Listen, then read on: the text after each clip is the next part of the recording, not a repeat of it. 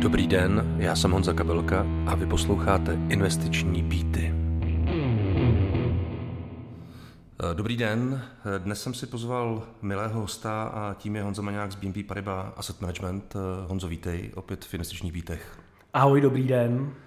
My se spolu zaměříme na téma inovací. Svět se kolem nás velmi zrychluje, prakticky každý den jsme konfrontováni s nějakou novou inovací. Velkou, velkým tématem jsou automatizace, umělá inteligence, virtuální realita. Používáme chytré telefony, máme chytré domácnosti, autonomní auta, ale taky továrny, které obsluhuje eh, jeden člověk. Jak vnímáš ty ten stále se zrychlující svět? Já to vnímám úplně stejně jako ty. Inovace se na nás valí, valí se už dlouhou dobu, ale řekl bych, že to tempo se zrychluje a vlastně i ta adopce těch inovací se zrychluje. Ty inovace stále rychleji vytlačují ty své předchůdce. Jen se podívejme na to, jak se změnila forma poslouchání hudby. My dva jsme stejně staří, téměř. Eh, takže si pamatujeme ještě magnetofonové cívky a CDčka a potom minidisky, a dneska se streamuje. Eh, kazety jsem přeskočil, takže myslím, že těch technologií jsme eh, jenom za ten vlastně krátký život eh, zachytili spoustu a třeba v posledním, v posledním půlroce se hodně mluví o umělé inteligenci. Ona tady byla už další dobu, ale teď došlo zase k nějakému průrazu. Je to takový trošku hype na trzích, kdy se o tom hodně baví a, a, a firmy, které se tohohle účastní, jsou vítězi toho vlastně letošního investičního roku. Jak to vidíš i v našem sektoru? Je i asset management eh, cílem vlastně pro automatizaci a pro, eh, řekněme, eh, umělou inteligenci? Projevuje se to i u nás v naší práci? Tak já myslím, že ten vztah toho našeho sektoru je trošku ambivalentní, dvousečný. Na jedné straně ten náš sektor je hodně o, je konzervativní, snažíme se být opatrní, snažíme se především nepoškodit klienty, takže Každou inovaci si musíme dlouho osahat.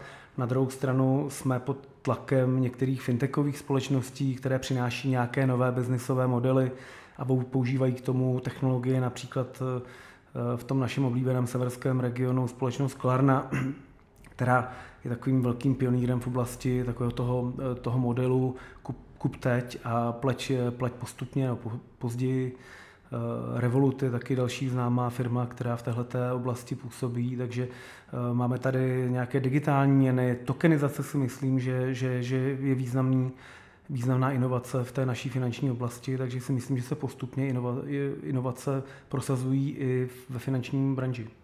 No vlastně ta uh, inovace, automatizace i umělá inteligence vlastně bude velmi důležitá i s ohledem na vývoj demografie. I ta stárnoucí generace vlastně se dneska velmi významně zapojuje do eh, toho technologického jako mm, vývoje.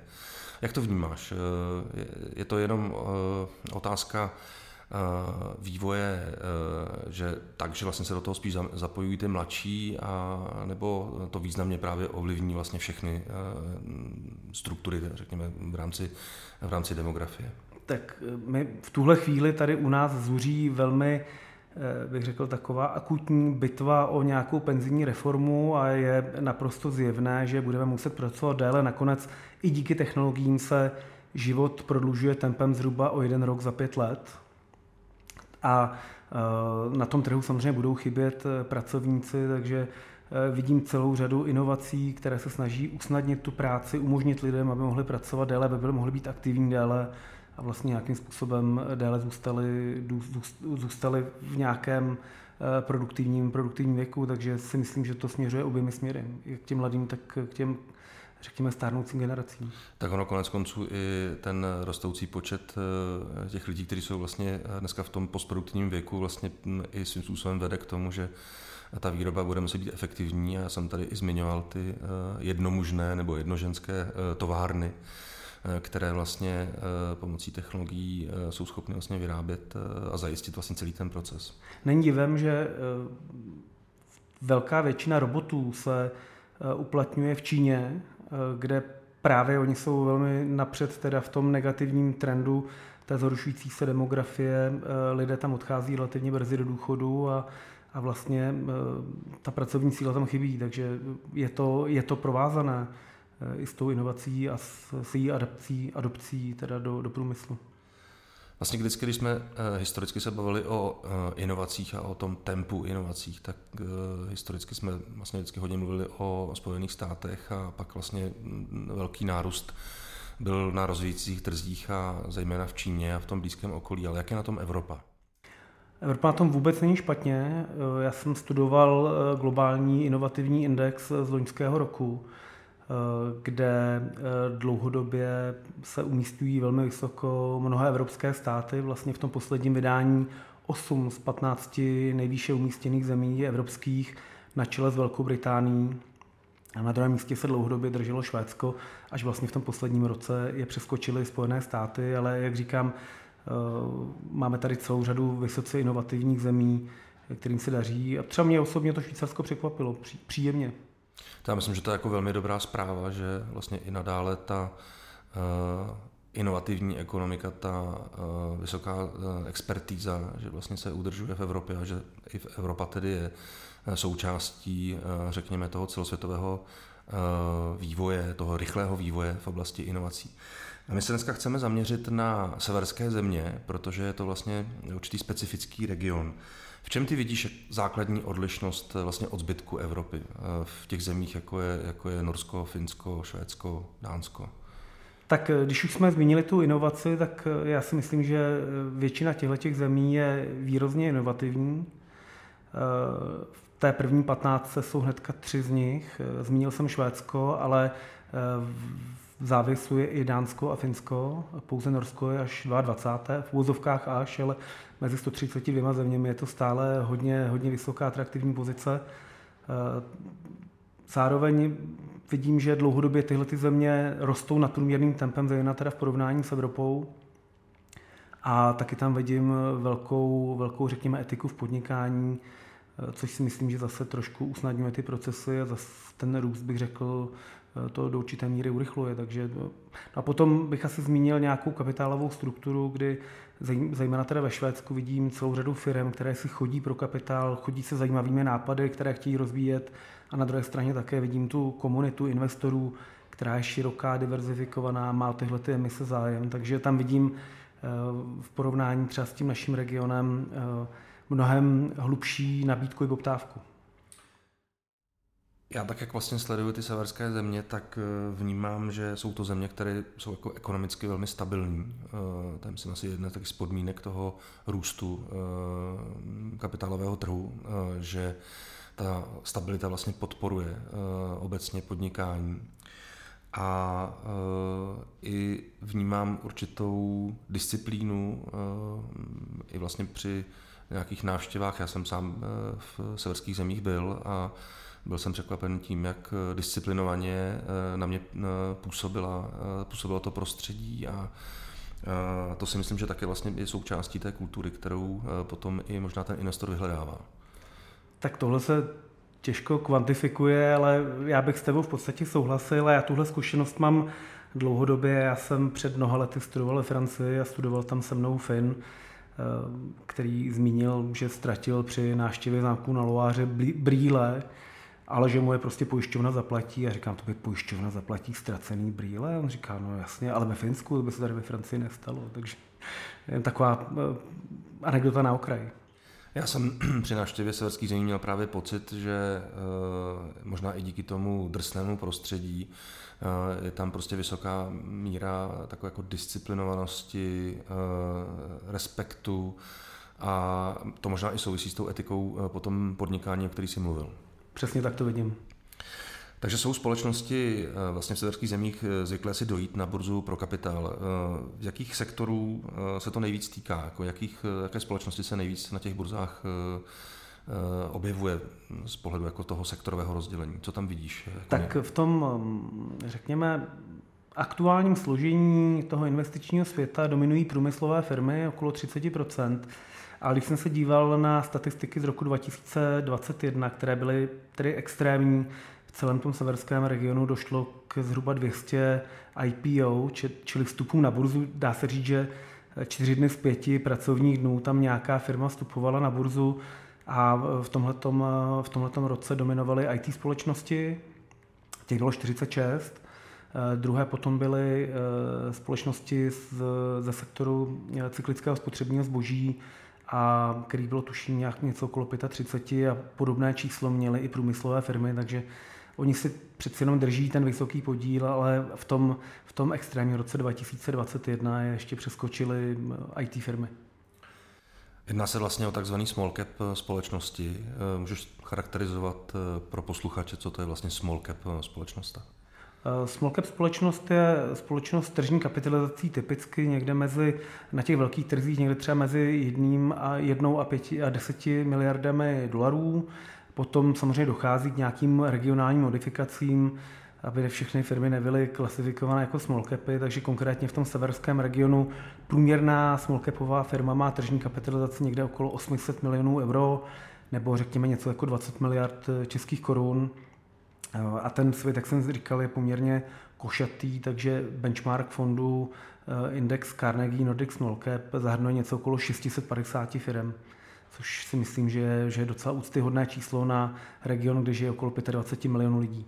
To určitě ano. Eh, vy nabízíte fond, který se na severské země a právě na firmy s malou tržní kapitalizací specializuje. Můžeš ho krátce představit, eh, co je na něm zajímavého a proč mu dát pozornost?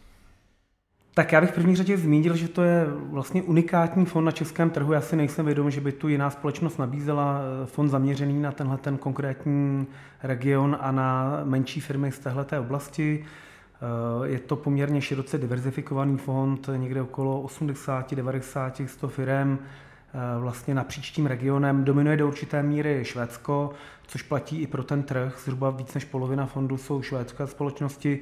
A potom ty další tři země, Finsko, Dánsko a Norsko, se dělí o těch zhruba 40 až 50% a e, jak jsem zmínil, tak jako na celém trhu dominují průmyslové firmy, tak to platí i pro ten náš fond, takže průmysl je tam, e, tam patří vlastně k nejzastoupenějším sektorům. Takže řekl bych e, strukturou fondu, ale vlastně i té, i té severské ekonomiky. Tohle nám může být trochu blízké. My taky máme docela bohatou průmyslovou tradici. Když se díváš na eh, vývoj toho fondu, tak eh, má význam vlastně uvažovat vedle té dynamiky i o investici vlastně z toho důvodu, že se ten trh chová odlišně od zbytku Evropy? On se chová eh, do určité míry odlišně, částečně kvůli nějakému takovému růstovému zaměření, takže dá se, dá se říct, že ten fond má, eh, jak říkáme my na trzích, vysokou betu, to znamená eh, v těch dobrých obdobích roste o něco strměji a zase v těch obdobích, které jsou náročnější, tak ten fond nebo obecně celý ten small capový trh o něco rychleji rychleji padá, co třeba může být případ eh, toho, eh, toho posledního období, které úplně nesvědčí, řekněme, to utahování úrokových sazeb, eh, které jsme zaregistrovali ze strany centrálních bank, jak těch hlavních, ale i těch severských. A vlastně celkově snížená dostupnost eh, financování eh, přeci jenom se víc dotýká těch menších společností a to platí celosvětově a samozřejmě to platí v tom severském regionu. Takže určitě se chová jinak. Druhý ten aspekt je v tom, že eh, přeci jenom ty severské společnosti nebo ty severské trhy mají jinou sektorovou strukturu. Řekněme v té velké Evropě mezi large capy dominují finanční instituce, zdravotní instituce, spotřební zboží, jak jsem zmínil, na, na, v tě, mezi těmi severskými smallcapy dominují spíš průmyslové firmy a v poslední době IT a tedy zdravotnictví se na tam malinko opakuje. Takže určitě můžu očekávat vyšší volatilitu eh, než u těch velkých evropských společností. Vyšší volatilitu a při dodržení investičního horizontu by tam měl být i atraktivnější výnos. Když se vrátím k inovacím, protože jsme začali tím, že eh, je to vlastně oblast, eh, která je postavená vlastně na nových eh, technologiích, na nových inovacích. Eh, co v těch severských zemích vidíš zajímavého? Nějaký příklad, který tě v poslední době oslovil? Tak ehm, já tam vidím celou řadu zajímavých společností. Zajímavé je, že často ty firmy jsou relativně malé, respektive mají na svou tržní kapitalizaci vlastně velmi malý počet zaměstnanců, zvlášť pokud outsourcují třeba nějakým způsobem výrobu do nějakých jiných firm a sami se starají pouze o vývoje, distribuci. Eh, Kdybych měl zmínit, tak to může být třeba zdravotní společnost Sedana Medical, eh, která vyvinula inovativní způsob dávkování, dávkování léků. Může to být třeba společnost Exatronic, která vyrábí, která vyrábí um, vlákna pro, řekněme, domácí připojení počítačové a podobně, nebo firma, kterou vlastně dlouhodobě sledujeme, dlouhodobě ji máme v portfoliu, je společnost Micronix, která vyrábí různé ploché obrazovky, ať už pro mobilní telefony, pro tablety a pro další zařízení a vlastně účastní se, nebo vlastně je to, je to vlastně globální hráč v tom svém sektoru. Severské země jsou velmi přísní na přírodní bohatství, takže ESG přístup předpokládám automaticky. Jak, jak to je vlastně opravdu v tom vašem fondu? Tak e, je to tak, skutečně my v tom fondu máme vysoké standardy ESG, nakonec ten fond je zařazený do té kategorie SFDR 8, čili integruje plně ESG. Když se podívám pouze teda na tu, na tu oblast fosilních paliv, tak ten fond eh, plně vyřazuje eh, všechny hráče v oblasti uhlí, v oblasti eh, ropy a plynu a dokonce i hráče, které na nějakým způsobem navazují, takže nám to do určité míry zužuje ten, ten investiční svět a samozřejmě používáme i jiné ESG kritéria, tak, aby ten fond tedy dosahoval atraktivnějších parametrů toho celkového ESG score v porovnání s nějakým širokým benchmarkem. Dobře, Honzo, děkuji moc. Tohle bylo velmi zajímavé téma eh, na inovace v severní Evropě. Já věřím, že to všechny zaujalo. Díky za návštěvu. Taky děkuji za pozvání a přeju krásný den. A já se budu těšit na další investiční býty.